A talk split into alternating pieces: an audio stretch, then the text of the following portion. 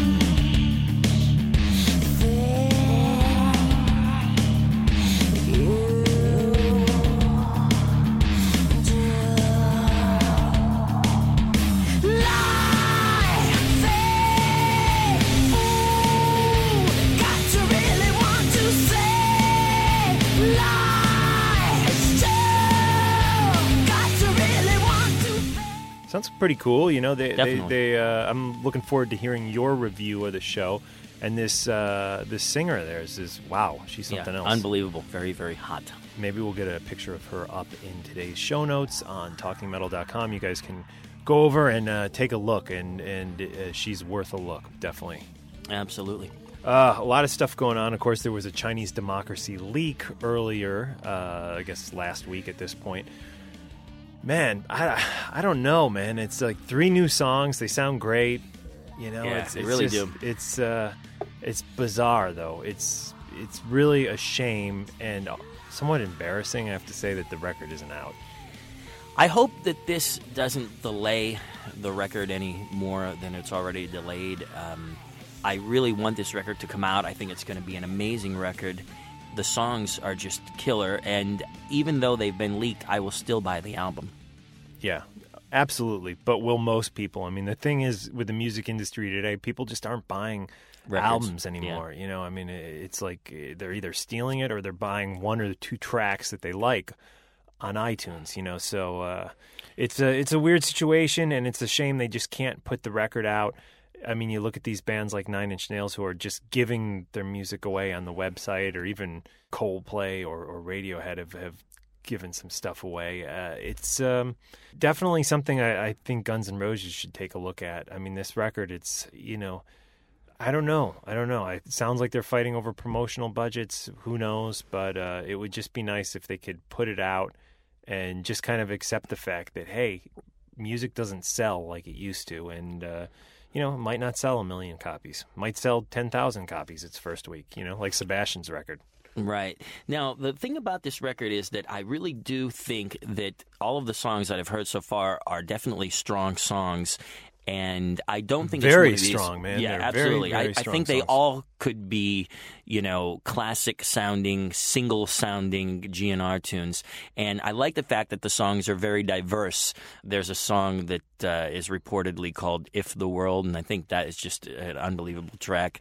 And I think that Axl should definitely be really, really proud of this record. Yeah, absolutely. I was in Virgin Megastore in Times Square and actually bought a Chinese, an official, this is licensed by the band, an official Chinese Democracy pin. Oh, can I see you can it? Check wow. that. Yeah, you can check that out. It's up on my blog, markstrigl.net. Just you might have to go back a few pages to see it at this point, but that is really, really cool. I saw this in the room there, but yeah, it says Guns N' Roses, Chinese Democracy. It's got a star, and it looks like there's like a is that Axl on there? I can't see that. It's like a person on there. It's a small pin. Yeah, I don't think that's Axl, no. But it's so cool to actually see an official piece of merchandise that says the words Chinese Democracy. Yeah, definitely. I mean, the T-shirts that they've sold at the show have said it, right. But I haven't really seen much merchandise in actual stores that say Chinese Democracy. So there you have it. It could be a sign the album's on the way, although I don't know if I would go that far. But you know what the neat thing is that I can't help but think that some of those songs that we've heard that were leaked are songs that our personal guitars and amplifier have been used on. That's true. Which is pretty amazing. I totally forgot. Bumblefoot borrowed our two Les Pauls to play on Chinese Democracy. Yeah, actually I think he had two of mine, one of yours, and my Marshall head. Wow. So Talking Metal contributed to Chinese Democracy in some way, which I think is great. Yeah, and totally. And I love it. I really do. I can't wait, though, until I have this album in my hand in some official capacity, because I just think that it's just a shame if it doesn't come out because of all the hard work that Axl and everybody else has put into this record. I just want it to be officially released, even if it's over the internet. Right. Well, keep waiting, man. Keep waiting, because, you know, we're going to hear about it many months before before it actually comes out. They'll hype a release date. Judas Priest, their record is out. I have it here in my hand. Nostradamus. Look at the packaging on this thing. Wow, I'm waiting for mine. I haven't received it yet. Wow, this is great. Man, it's like a book. I'm a little nervous because I'm sending that off to Sci-Fi Magazine, which is going to supposedly review a copy in our Sci-Fi Magazine. It's really cool. Yeah, and I'm just worried. I hope they give it a good review. They should, because I give it a good review. It's great. I offered to write the review for Sci-Fi Magazine, and they told me that I was too close to it, and that they wanted to be a real review. So we'll see. I don't really know that there's a lot of metalheads working over there, but hopefully they'll recognize the greatness of the Nostradamus Judas Priest record, which is now out in stores. We'll play a little bit of music off of that on a future podcast. How Definitely. About that? Check out the review that I wrote up in our review section. Yeah, that's right. Yeah, that's right. A big, long review. I want to talk about the Iron Maiden concert that you attended that, unfortunately, I missed. Yeah, that was great. It was great. I wrote it up, in our review section on TalkingMetal.com. Just go to reviews. John has redone the site. It looks amazing. Thank you. There is, right up on the show. It was a lot of fun. And, Bruce complained, I read on the internet that he'd been complaining, or at least once before complained that somebody was smoking pot. It was the first thing out of his mouth, really, which was kind of a drag for me. Yeah, a little bit of a negative, right? Yeah, and then he kind of singled out these kids from Brazil who were right up front, and like embraced them verbally and kind of shut out all the New Yorkers in Madison Square Garden. But it was only for a few minutes, and it left a little bit of bad taste in my mouth. But he was as soon as they broke into Revelations, it was all good. And Iron Maiden has always been a band that make music better than they do anything else, and they make music better than most bands and musicians do, and it's just great to hear them rocking and playing out in a live setting always. Absolutely. I got two things. One, a comment on Bruce Dickinson, and then another question I have to ask you about Yannick. Back in, I'm trying to think of what year this was. This had to probably be about 1988.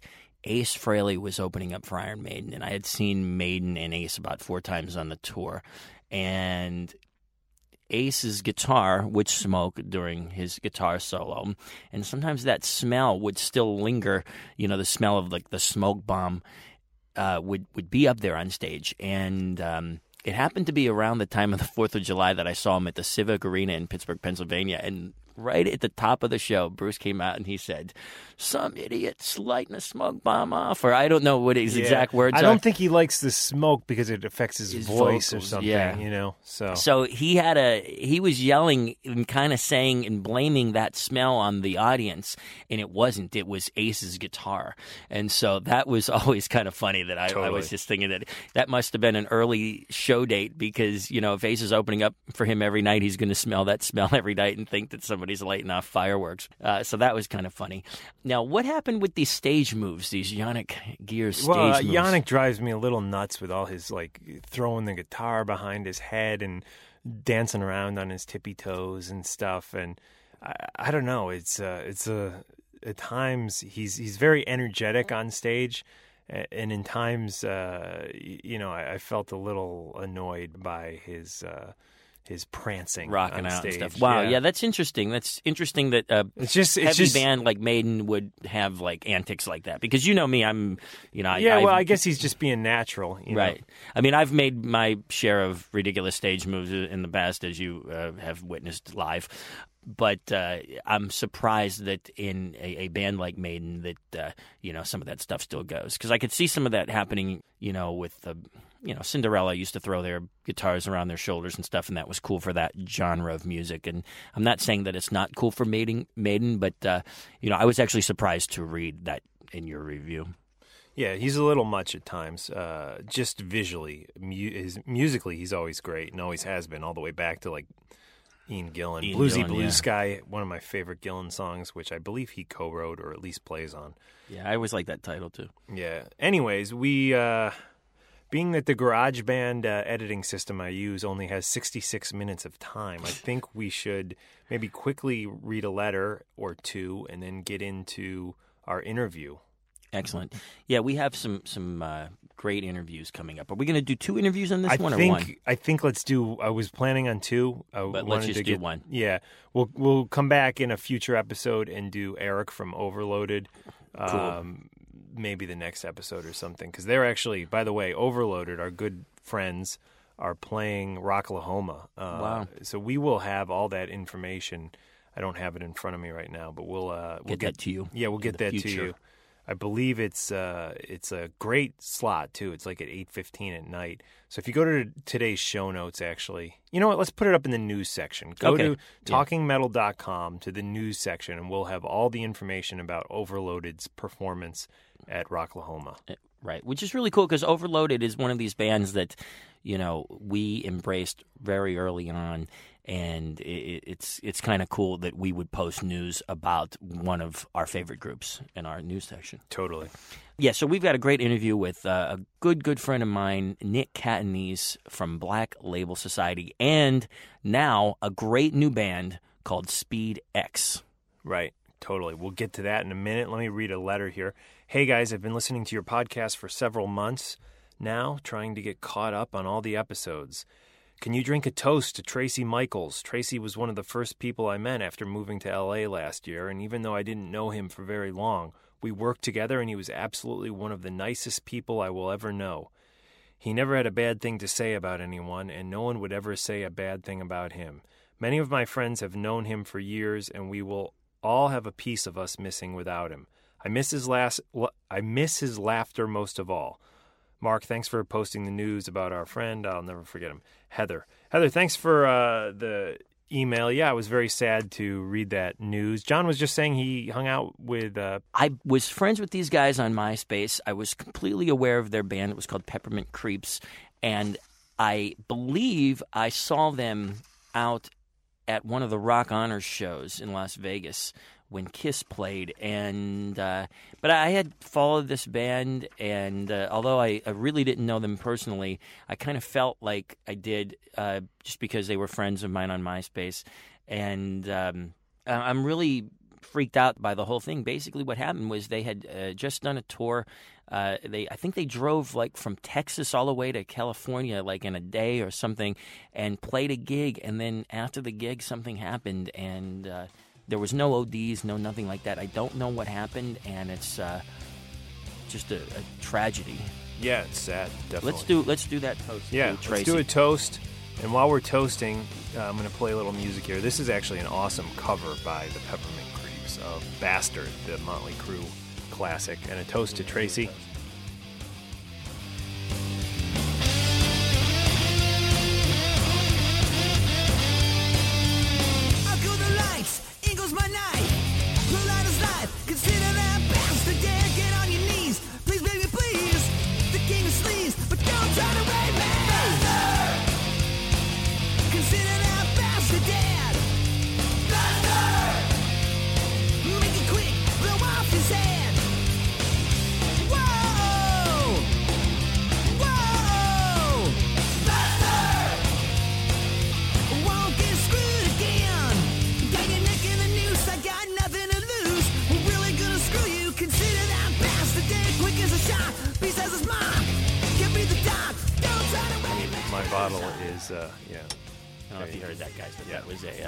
I'm drinking a nice Corona to Tracy and the Peppermint Creeps. Yeah, definitely. Anyways, yeah. Heather, thank you very much for your letter. And again, that was a little Motley Crue cover there by the Peppermint Creeps. Bastard. You got a letter there, John? And then maybe we'll get to the Nick stuff. Okay, good. I like this letter, actually. Whoa, just practically knocked everything down here. Hey, Mark and John, this may come off as both trivial and narcissistic, but after listening to the intro to the episode 209 of the Talking Metal podcast, where the announcer lists off a bunch of cities you guys have fans and listeners in, I noticed there was no mention of any cities in Canada. I've heard this intro dozens upon dozens of times in the past, but the omission never registered with me until today. If you are ever able to re-record this intro, I would consider it a huge honor if you would give a shout-out to Calgary the next time around. Keep up the great work, guys. Martin from Calgary in Canada. And you know what? I never realized that either, and we did do I wrote those intros. I take responsibility for that.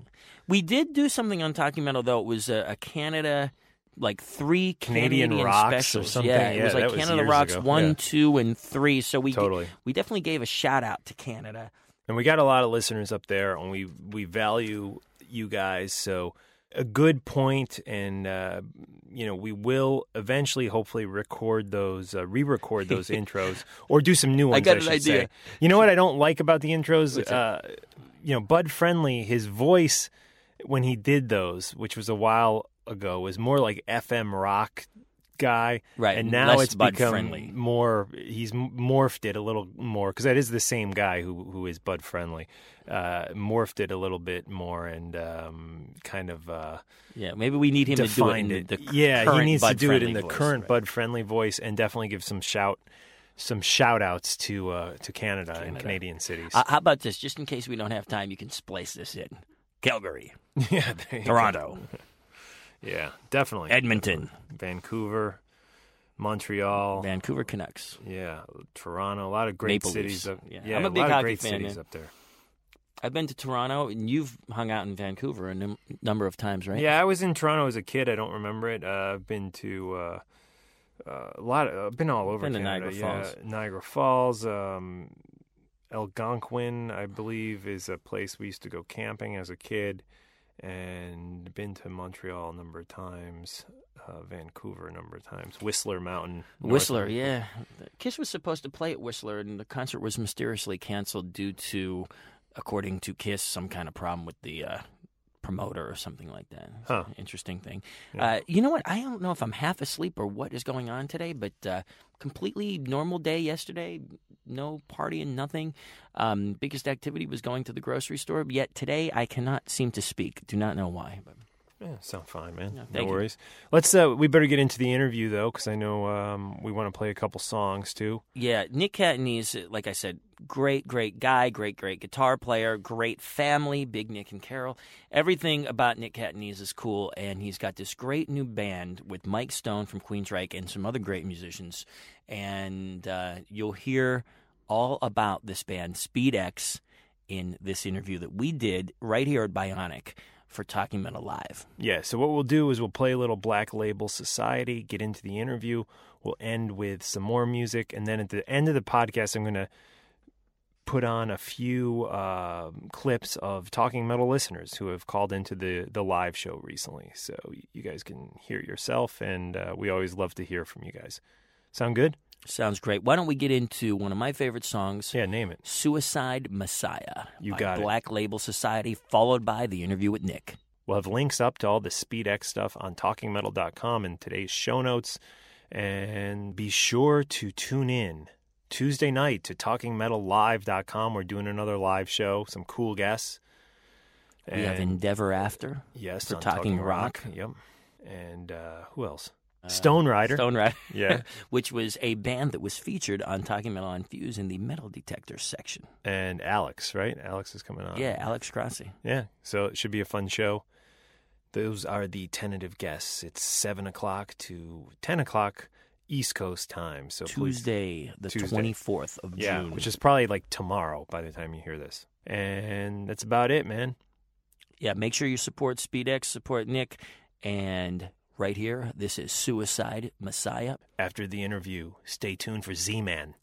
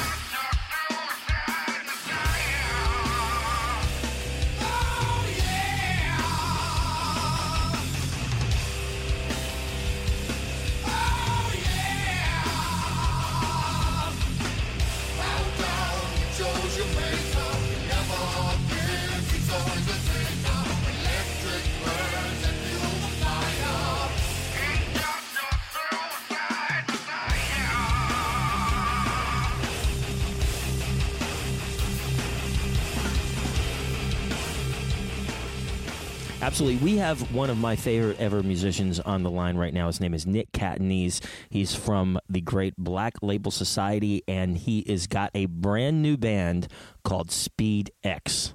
Nick, are you on the line? What's up, brother? Hey, Nick, man. Great to talk to you. Me and Nick are from the same hometown area, Pittsburgh, Pennsylvania. I'm from Johnstown. Nick's from Pittsburgh.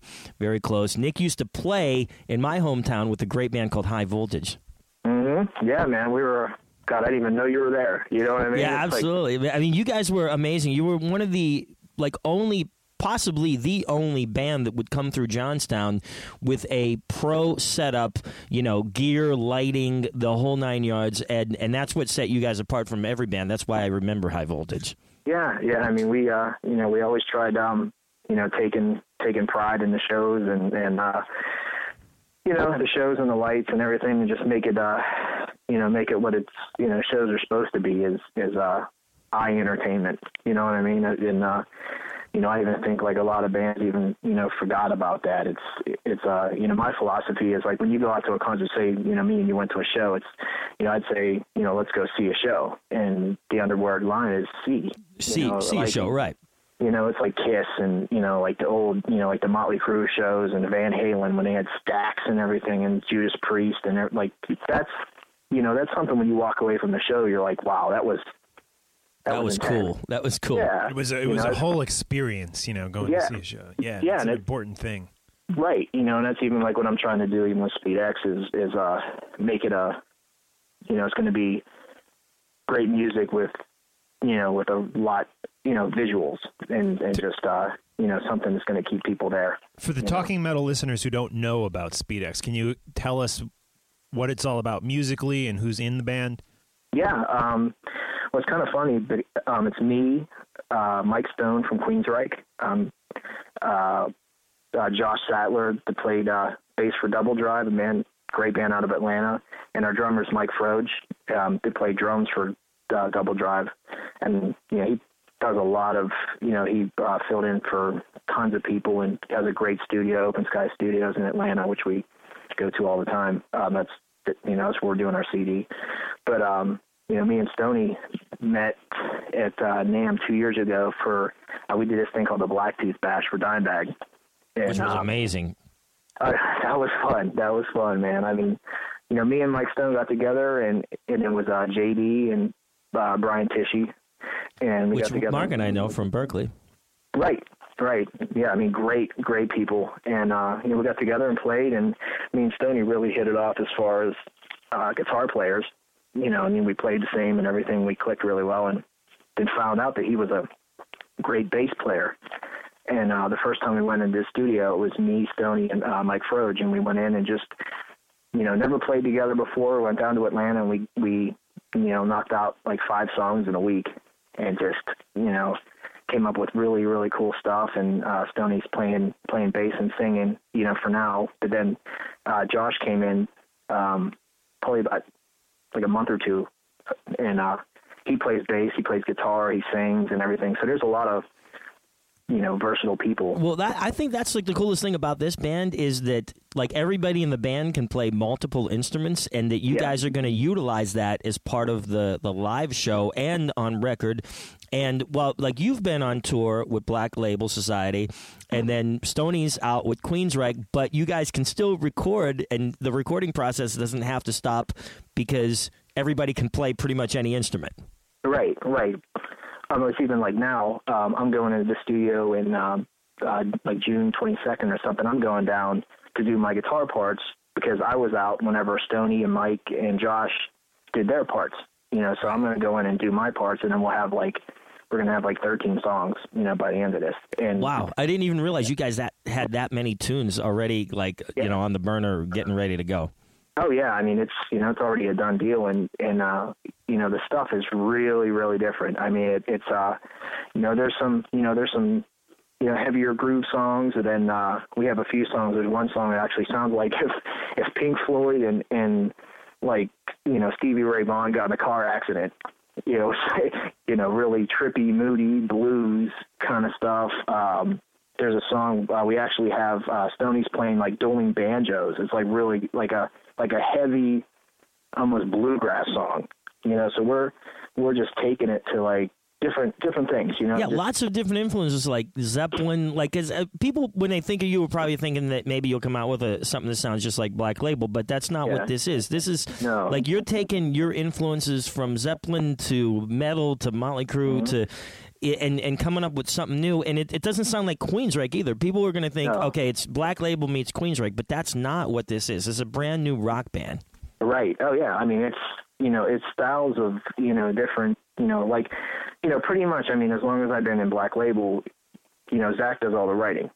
So, you know, that's... So people haven't had a chance to hear your stuff yet until now. Right. I mean, you know, I've been, you know, it's been 12 years that I haven't, you know, done anything. And now I'm just like, you know what, it's time to show, you know, just, you know, all the stuff that I've been having in my mind. And then Stoney's like a song factory. He just... like every day is a new song, and that's great. And, I mean, he's a trip, man.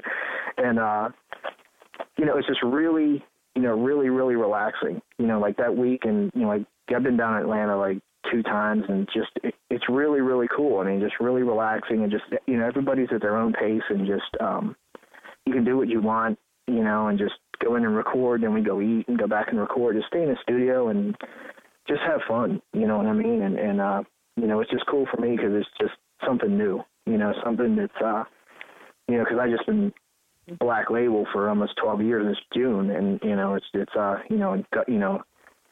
God bless everybody, but, you know, it's just, you know, it's time to just see what I got. And, you know, hopefully hopefully people like it, and you know, we'll take a shot at it. Now, has Zakk given you his blessing with all this? Yeah, absolutely. I mean, he's totally cool with it. No problem. Yeah. I mean, you know, I played him some of the stuff, and he was, oh, cool. It was kind of funny because he was talking, and I just went and I put the CD, and he was sitting there talking. All of a sudden, he stopped. He's like, "What is this?" That's like, great. Me. He's like, what's his music? Like, he was into it. Yeah, he goes, "What is this?" I'm like, "Dude, it's me." He's like, "That's you." And I was like, "Yeah." He goes, "Man," he goes, "that's awesome." He's like, "You know, good job." And, you know, so. Excellent. Yeah, it was just like him with Ozzy. I mean, he has Black Label with Ozzy, and, you know, I can have this. And right. Well, that's what I think is the key to keeping bands together, and the key to keeping people cool with each other is that, like, everybody can kind of do, like, their own thing and do whatever they want to do. Ozzy doesn't say to Zakk, "You can't do Black Label," and Zakk, on the same lines, doesn't say, you know, "I want to keep all my guys, you know, tight and not let them out." And like, the thing is, like, you're allowed. Like, I think it's great that you're doing something that's killer with a bunch of amazing musicians and getting a chance to really show your stuff, because everybody who knows Black Label knows that you really know what you're doing on the guitar. I mean, you kick ass, and I mean, you've even done solos on the last Black Label record, you know, instead of Zakk, and I think that it's so cool that now people are going to get the first chance to hear your music. Yeah, I'm excited. I mean, it's just you know, it's really, really, you know, it's cool for me, and it's almost like it was scary, because it was just like, you know, what's going to come out, like, you know, all this stuff that I've had. You know, you have it in your mind when it's supposed to be, and then all of a sudden it's like you have a chance to do it, and, you know, you go in and it's like, is it going to suck? Is it going to be cool? Like what is it? And then it's almost like having a kid. It's just like, you know, is the kid going to be healthy? You know, it's going to be, right.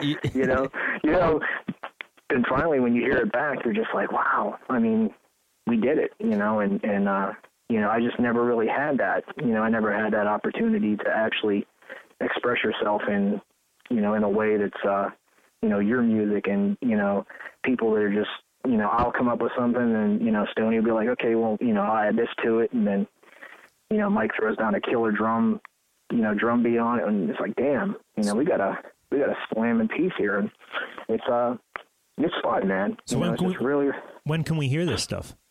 I'm going down in, you know, like I said, probably, you know, like June 22nd, just get down to put my stuff on it, and then after that we're going to get it mixed and mastered and stuff, and then after that you know, hopefully we'll have something to send you, and, you know. Excellent. We'll put it on as soon as you got anything. We'd love to be the first place to premiere Speed X. Yeah, it'd be awesome. Yeah, well, if you go to myspace.com/SpeedXBand, there's 2 cuts from it, like maybe like 20-second clips of 2 songs. Yeah. Which I've heard, and they sound great. Now, you know what's also on the site is that you guys look like you have a lot of fun down in the studio, and I think Stoney seems to be a character, because I've seen him play live with Queens Ryche, but until I saw the stuff on your site of him talking, he seems like he's pretty much of a character. Oh, he's a trip. I mean, he's just, I mean, his sense of humor is, you know, insane. I mean, just you know, that's the thing is, you know, we just all keep each other laughing. You know what I mean? And this is cool. That's the way to do it, for sure. You know what, Nick? I wanted to let everybody know something, and I wanted to ask you a question about this. But one of the coolest things that I've heard, one of the best stories, is that somebody that I know that you've always admired, Paul Stanley of Kiss, was actually completely a fan, and his son was a big fan of yours. And could you tell us a little bit about that? Yeah, that was kind of strange, because Paul signed with Washburn. Right. And you've got the great, Evil Twin Idol guitar out. Yeah, I'm proud of that thing. But he, he was there, and I'm tripping out because it's Paul Stanley, and I'm sitting there, I'm like shaking his hand, and I look down, and his son Evan was a Black Label fan, and wow. like my playing, so it was like this circle of like coolness. You know what I mean? Like, man, yeah, it's like, insane. It's I've always great. Been like a Kiss fan, and I said to Paul, I was like, man, I had a Kiss lunchbox in kindergarten, and then I thought about it, and I'm like, oh, man. Yeah, you don't want to make him think that, you're saying, like, you're this old guy, but he knew that you were just being cool. But yeah, but the funny thing was, I got it back, because that night we went to Monster Energy Drinks had a party at this club, and we went, it was Avenged Sevenfold for Monster and coffin cases and stuff. And, I went down and, just to see, Zakk and, Sinister and all those guys. And cool. I walked in and Sinister comes up to me and he goes, man, it's really cool you came. I started playing, listening to you and Zakk and, and I'm like, wow. Yeah. Let me clarify this for the Talking Metal listeners: is that Sinister Gates and Zakk Vengeance of Avenged Sevenfold were actually big fans of your, Nick Catanese. So that is, and guys, these guys are laughing at me because I said Sevenfold wrong, but that's not due to any kind of wine drinking or anything. That's just due to I actually made a mistake. That's a blooper. Anyway, I can tell that the studio here is going a little crazy, but anyway, that's what that is. Like that, you were saying that you're a big fan of Paul, but then guess what? People are influenced by you too, and that's very cool. And, definitely. That kind of tripped me out. It was like the first time that I've ever heard that before, because I just basically it's just me playing guitar. I mean, and it's I'm the last person. Like I get kind of freaked out when someone uses the rock star term, because I'm just, I feel like I'm just a really lucky guitar player. I'm a guy that's played in his basement and played in, local bands and everything. And all of a sudden I got, I had a shot back in 96 to play with Zakk. And it's like, I've been there since 96 and just making everything that I can of it. But I'm not, I don't feel like I'm a rock star, it's just, well, I think that's the coolest thing about you, Nick, is that you never changed from being the guy that you were, when you were a kid and you were listening to records and you had High Voltage. No, till now, you're still the exact same guy. And speaking of the old stuff like Book of Shadows, and Mark and I actually were at a gig that I guarantee you probably were at on that Book of Shadows tour at the Mercury Lounge, I think, in New York. Yeah, I mean, if if it was a show for Book of Shadows, it was me and Zakk and a bunch of candles and two backdrops, and that was it. I mean, that was kind of like the hardest thing for me was like when I got that gig, it was just it wasn't us playing electrics, it was like, okay, you're gonna be Zack's guitar player, but you're playing on a 12-string the whole time. Wow. And, like no drummer, no bass player, just him and I sitting on two stools, and he's soloing. And like I had to keep that rhythm going the whole time because there was nothing else. I mean, there was no bass, no drums. It was just me and him sitting there.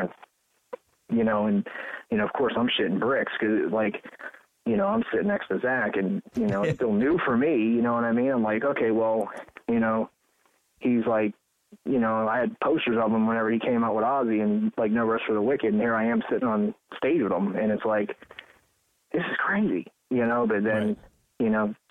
11, 12 years later, we're still, we're still there, and it's just like, like one of the first things he said to me was, use me as a stepping stone, to get where you want to go, and that's very cool. Yeah, I thought that was really, really cool. And, I never went anywhere for that long, not that I'm going anywhere anyway. It's just, it took me this long to meet three people that I want to play with and, just do something different. And that's what music's about, I guess. Just, it's a journey, and just, seeing what you can do. So can we expect Black Label to maybe return in early 2009 or don't you know quite yet? I have no idea what the schedule is. I mean, we did that Brazil and Mexico thing in April, and I think everybody's just, we've been cranking at it for so long. It's just, I think we're just all taking a needed well-deserved vacation. Yeah, definitely. And he hasn't stopped since God was stronger than death. I mean, it's just been, studio tour, Ozzy, studio tour, Ozzy, studio tour, Ozzy, and it's just like, okay, put the brakes on for a little while. Yeah. The guy's like a music machine. I mean, he showed up to do our Talking Metal on Fuse interview, and we ended up recording with him in the studio all night. What did you think of that? Be honest. We can. No. The funny thing was I saw. I think it was the interview with Guns N' Roses. Bumblefoot. Yeah. I saw that. It was like, oh yeah, I was here, and I didn't know that it was going to be an all-night thing. And I'm like, right. Whenever he said that, I was cracking up because that's all it ever is with us. It's just like once we're at rehearsal, like say like we do a rehearsal for a tour. It's okay, get in rehearsal at 1:00, and we don't get out until like 4 a.m. because we all want to go. We're just like, dude, we've been playing these songs since like 2000. Yeah, it's like if we don't know these by now, we should quit, and just try something else. Like I'll work at Carl's Jr. or something, but like he just gets on this roll of like he'll sit behind a piano or he'll sit there and it's like they got to dim the lights and everything, and all of a sudden we got this nude music going until like 3 a.m. and I'm like, when I saw you guys, I was just cracking up. I was like, oh my God. That's funny you said dim. Everybody. Yeah, you said dim the lights because I remember specifically Zakk saying, dim the lights. And the camera people were like, we can't dim the lights because we won't be able to see. We don't have cameras that can record in the dark without the lights. I know. You almost need night vision. Yeah. It's like you get the night vision going. It's going to be all green. Yeah, it turns out like the Paris Hilton video. Yeah, exactly. That's what I was thinking. We were not prepared to be in store for a 13-hour session when we initially thought it was 2. We were glad to do it, but we just had no idea. Now I know that all your rehearsals turn into that. Oh, dude, it's every day. Yeah, I mean that's like everybody's just like holy because he's full on all the time. I mean there's no break. There's no like. Take it your, it's just like go, and I'm like, that's they broke the mold when they made him. The funniest thing is that I think it was Mark who goes, not Mark Strigl, but Mark from Black Label goes, the road manager goes, somebody went to give Zakk like one Heineken, and they go, no, just for the interview portion, he's going to need at least like a 6-pack or 2. And, and they go, you don't realize that, this is not like one thing. You got to give him the whole 9 yards right up front. Yeah. I mean, I remember we went on this promo tour, and like, it's, I don't drink. Right, I know that's the most amazing thing that we've got Zakk, who is known for like really partying out, and then you, who are his like brother, who doesn't drink at all. Right? No, and people are like, God, I can't believe you don't drink. I said, you can either go two ways. You can either turn into a boozer, or it's the best AA you'll ever have.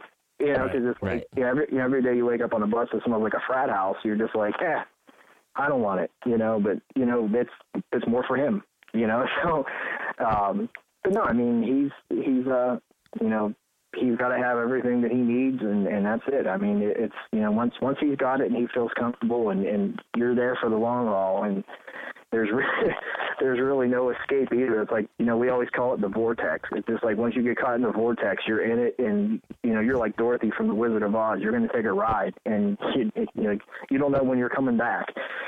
So Nick, I don't want to bring things down at all, but I want to give you a chance because I know that a very tragic thing happened recently, and I know that somebody who was like a sister to you passed away, and I just wanted to give you a chance to comment on that, and as a tribute to Michelle, ex Phantom Blue, and with Meldrum, tell us about your experiences and just how terrible this is. She was, like I wrote on her site, I said, she was probably like one of the coolest people I've ever met in my life. And Meldrum came out and opened up for us. They were on tour with us, and, they did, extensive touring with us, and we really, really got to be close and everything. And And the first time that they came out with us, I remember seeing them, and they were all just, like, so thankful and just happy and just loved music and everything. And me and Michelle, you know, she's the guitar player, so we just talked about, you know, guitars and talked shop all the time. And she always just had, the like the coolest laugh. Like, that's the thing I always remember. She just had, like, this, like, the coolest, like, happy laugh ever, you know. And, wow. And you know, we just talk and everything, and, you know, see her at NAMM, and she, like, every show that she could come out to, she was there. She always had a Black Label strap up, you know, on her guitar all the time. And like, there's one picture that someone sent me today. I remember back before I had my Washburns, I played, you know, my Les Pauls, and the one tour they were out with us, her Les Paul, something was wrong with it. Like, her jack was bad or something. And I let her play my Black 68 Paul. Wow. And someone sent me a picture today of her playing it.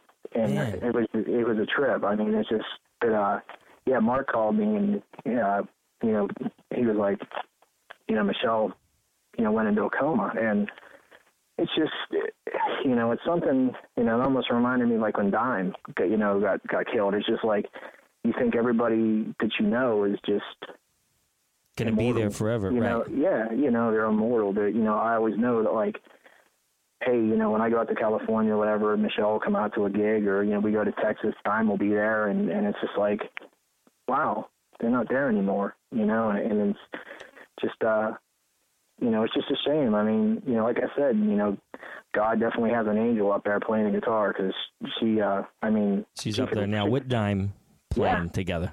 Yeah.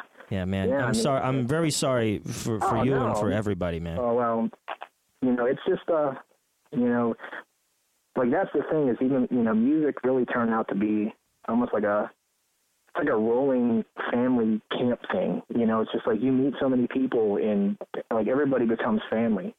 And, you know, Dave Williams, you know, from Drowning Pool, you know, I remember the night before he died, we were on Ozfest together.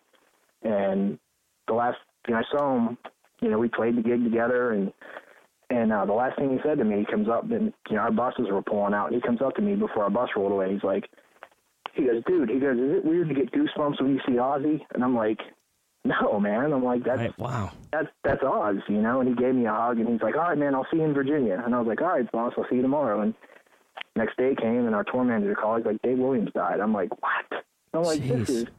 I remember when that happened. Yeah, you know, and it was really hard. We had to play that night.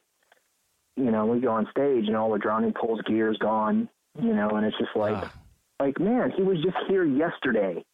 Like, what happened? You know, and then Dime, you know, I remember being home. I was going through my, you know, I was answering emails, and I hit, like, refresh, and someone posted Dime shot at El Rosa Villa. I'm like, what?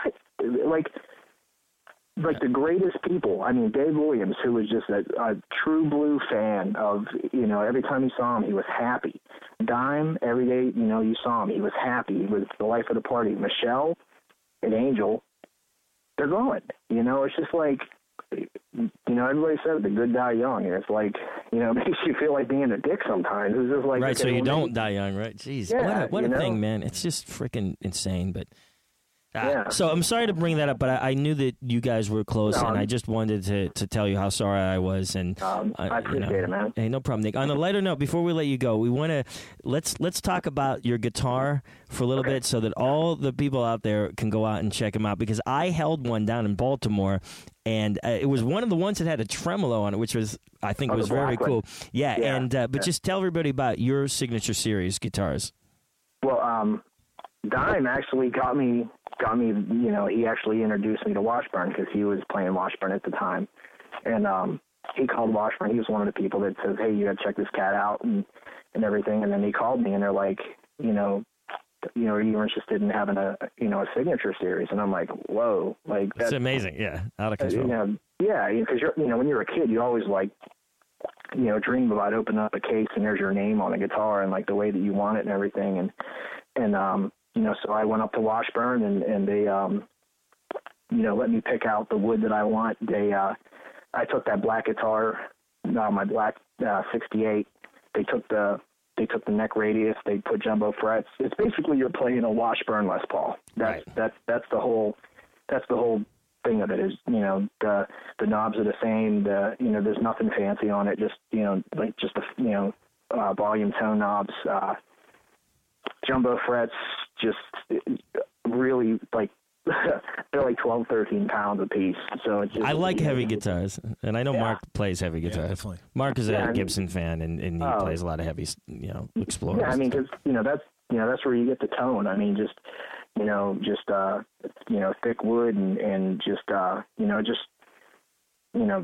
so much sustain to it, and you know, rings, and it's just really clear. And I mean, they do a great job. And the shot to hell guitar that I have, every time, you know, like my contract comes up, they always say, okay, we're going to make you like a one-off. Like, what do you want? And I always try stumping them. And that was right when Shot to Hell came out. Well, that's the most insane story, that guitar. Yeah. That you actually shot with a gun, right? Yeah, well, I said to him, okay, well, you know, Shot to Hell. And if you go on Washburn.com, they have the podcast of them making it, you know, like me telling them what I want and everything. And, like, my idea was, okay, well, Shot to Hell. I said, burn it and shoot it. And I was kind of kidding, you know, at the time, because I'm like, how do you actually do that and have a guitar that's going to really play? Right. And, but it has holes in it. I've seen that guitar. There's holes in the guitar. Oh, they shot it with a Glock, you know, and a shotgun. They just they put the bodies down there, and the one big hole through the body, and then there's one through, like, I think the bottom horn, and you can see right where the knobs are, the bullet missed and just chipped off a part of the body. Then they burned it with a blowtorch, then put 50 cal rounds for knobs. I mean, it's just cool. The most, like, hideously beautiful guitar I've ever seen in my life. I love it. Everybody should go to Washburn.com, and you can check that guitar out, and you can also see those podcasts. Definitely. Yeah, absolutely, killer. Man. Nick, thanks so much for joining us. We really appreciate you checking in. Anything for you, man. That's, you know. Thank you, Nick. Listen, I was thinking of playing a little Book of Shadows. Okay. Like, wow. Cool. Right. Any specific, Way Beyond Empty? Do you dig that one? How about Sold My Soul. Let's see. Sold My Soul. Let me just Mark make sure is like the DJ here. The computer here. I do. Nick, special thanks out to Big Nick and Carol. Say hello to everybody. And also, one of these days when I come back to PA, you got to introduce me to Eric McKenna. Absolutely. Boogie Street Guitars, I got to go out there, man. Check them out. Cool. Dude, anytime you come in, you know, I'll take you out to dinner. Cool, man. That would be awesome. Absolutely, John. When you come to New York, too, I know you're going to be up here soon. Let's make sure we get to hook up, and I'll take you out to dinner, and your dad and everybody, man. We'll have a blast. I'll bother you when I get up there. Cool. Okay, let's see if Mark has the tune. Sold My Soul. There it is. Zakk Wylde, Book of Shadows. Nick Catanese, thanks so much, man. Thanks, Nick. No problem. Talk to you soon, man. You guys. Okay, bye-bye. Bye-bye.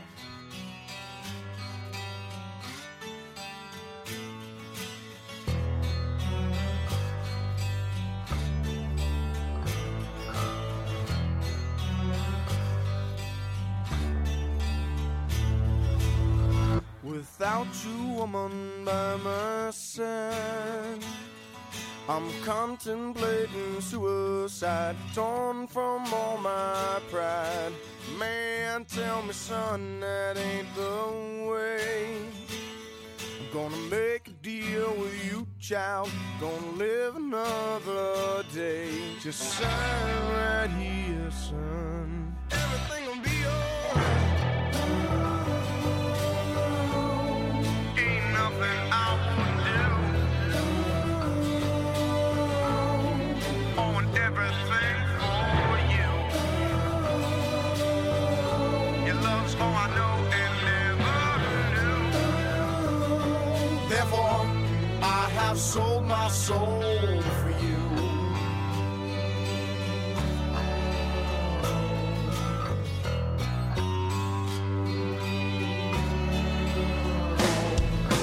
Told by this man it'd be worth my while. He'd return me to my woman, return me to my smile. It's all I ask for in this life. Whatever's wrong, son, you told me he'd make right. Just sign right here, child. No.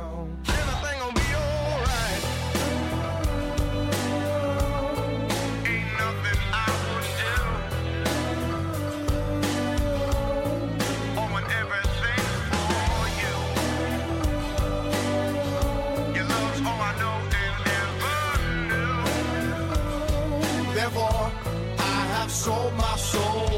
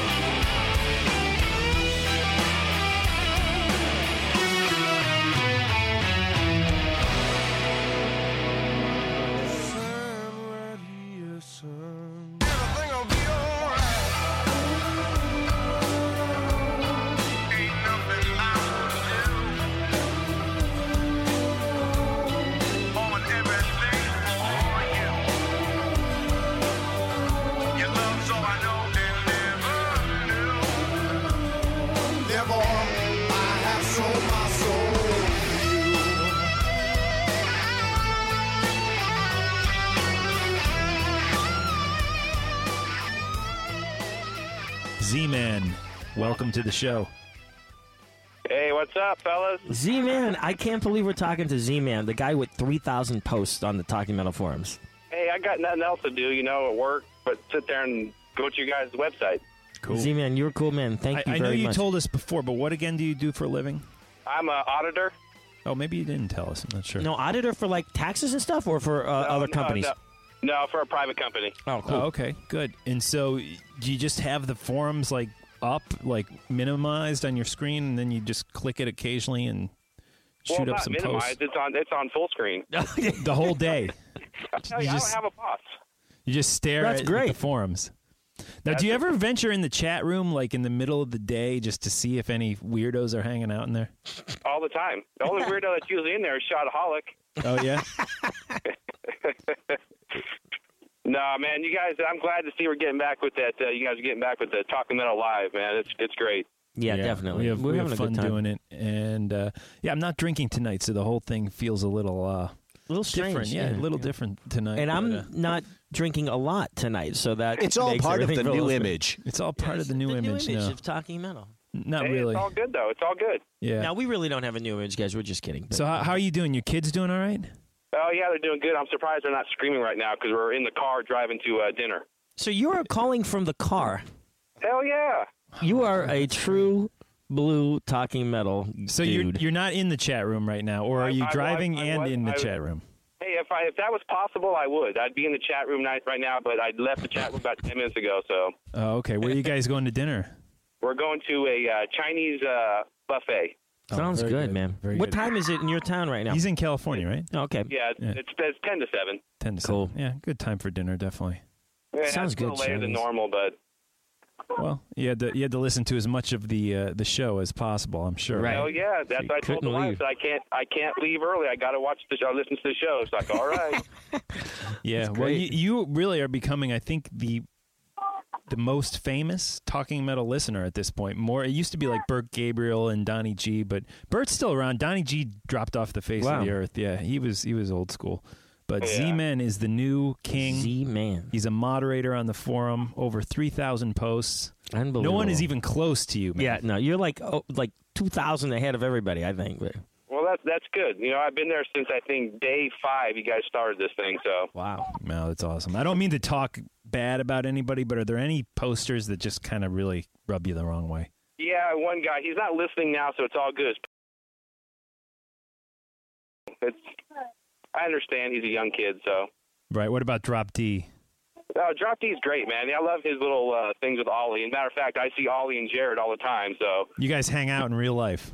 Yeah, we go to shows together. That's out of control, and man. And you all got to know each other through Talking Metal.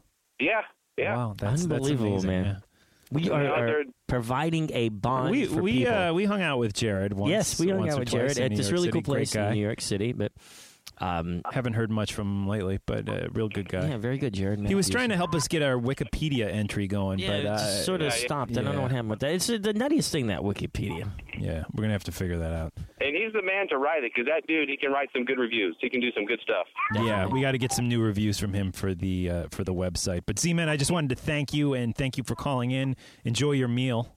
Oh, I will. Hey, thank you guys for everything, man. If it wasn't for you guys and Exciter, you know, I'd be sitting here with my thumb in my ass probably being bored. But you guys are awesome, man. Yeah, well, thanks, man. Well, so thank you, Z-Man. We appreciate all your help. We appreciate everything, and I still am blown away by you guys, by all of you guys. And thanks for becoming a moderator and actually help run the forums. We appreciate that. Hey, I want to make it the best. Well, it is the best metal forum, but I want to make it, you know, the best ever. Okay, cool. Z-Man, I hear somebody crying in the background. What's going on? Yeah, my daughter. She doesn't like sitting in the car seat. She's calling for me. Oh, okay, well, why don't you go tend to your daughter, man. And drive safe. You bet. You guys keep on rocking, huh? Thanks, take care, man. Z-Man. Thank you. All right, we'll see you. Okay, take care, man. Bye-bye.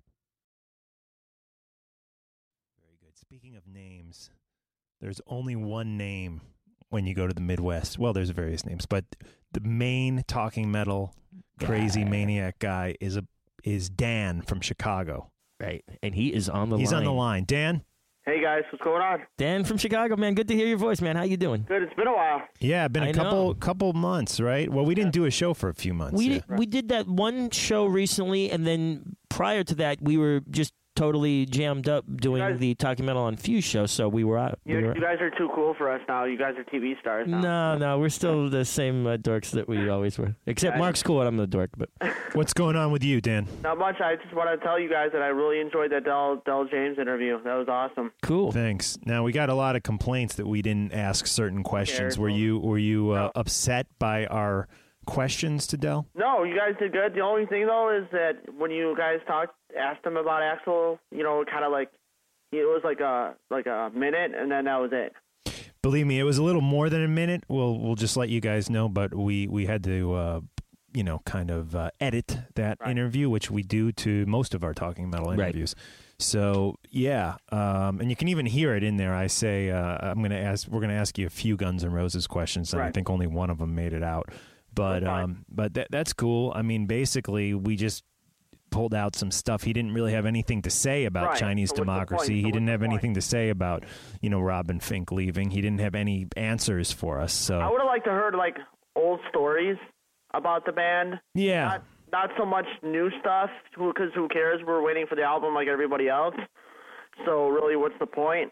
So I would have liked to heard old stories about Axl and Slash and, you know, the November Rain stuff. You know what I mean? That's just me. Yeah, he was so cool, man. I was just blown away by all of the great bands that he knows about. And he really knows his metal, his classic metal, his hard rock. And, you know, he's just somebody that really followed all of the great historical groups, and even the ones that weren't as big as the other ones, like the Foghats and all those bands. I thought that was great. Now, does he actually work for Axl? I mean, is he the main person for GunsN'Roses.com that we read all the stuff? He's the main guy that does it. It appears that way. There have been some other names attached to articles that have popped up on GunsN'Roses.com, but he is definitely, you know, well, he says in the interview that Axl's not only his best friend but his boss. So he definitely appears. I don't know if he's the main guy. I mean, they have new management now, so I would assume they're the people in charge. Right. But I believe he was the road manager on the last tour. He handles the road manager duties on the Guns N' Roses tours. I enjoyed the interview, but at times he seems like a BSer. You know what I mean? Really? You gotta get. Yeah, I don't know if he's like telling like all truth on like stuff that, you know, certain bands, you know, she was talking about Twisted Sister, that he was friends with Twisted Sister, which is fine. I don't think he said he was friends with them. He said he was just a fan of theirs back in the day. I thought he said that he was a friend, but it was like weird. Like, well, you know what he said? He was part of their SMF.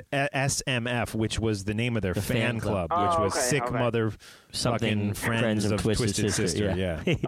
I had a sign that my first concert in 1983, Twisted Sister, Queens Ryche, I made a sign that said I'm an SMF, and D pointed at it. So that was my big first claim to rock fame. Cool.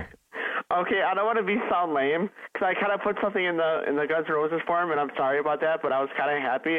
My wife made me watch American Idol, and I was kind of happy that I don't know if you consider this dude a rocker, the guy that won. I don't know if you guys know anything about him. I didn't watch it. My mom told me that he was a rocker, but I haven't watched the show. He's pretty good, so I don't know if he's gonna make it big in the rock world or if he's gonna you know what I mean. Yeah, here's my issue with that show. The deal, those people who go on that show, who get picked, who end up the finalists or whatever, they have technically, I guess, good voices, you could say, but I don't believe any of them are true artists. Right. I mean, if you look at somebody, I don't care if it's Bob Dylan or Axl Rose or Ozzy Osbourne. Or Paula Abdul. Or Paula Abdul, for that matter. They wouldn't make it on the show. They would not. Those names we just mentioned, none of those guys would make it on to American Idol. Like a James Hetfield even, or in the metal world. I mean, definitely. I don't think any of those guys would make it onto American Idol. And those guys that we just mentioned, girl, Paula Abdul, are true originals, and it's... I'm kidding about the Paula Abdul thing, but... That's my issue with that show. I think those people, I mean, they should go and sing on Broadway. That's, What do you think of Daughtry, though? I mean, he's at least making it. I think he sucks. Oh, you don't like him? Yeah, I think he's horrible. I think his voice is just the same old thing, and he's not original, and he's not a true artist. Mm-hmm. And he's selling millions of records, so who am I to criticize him? The thing that's weird is that...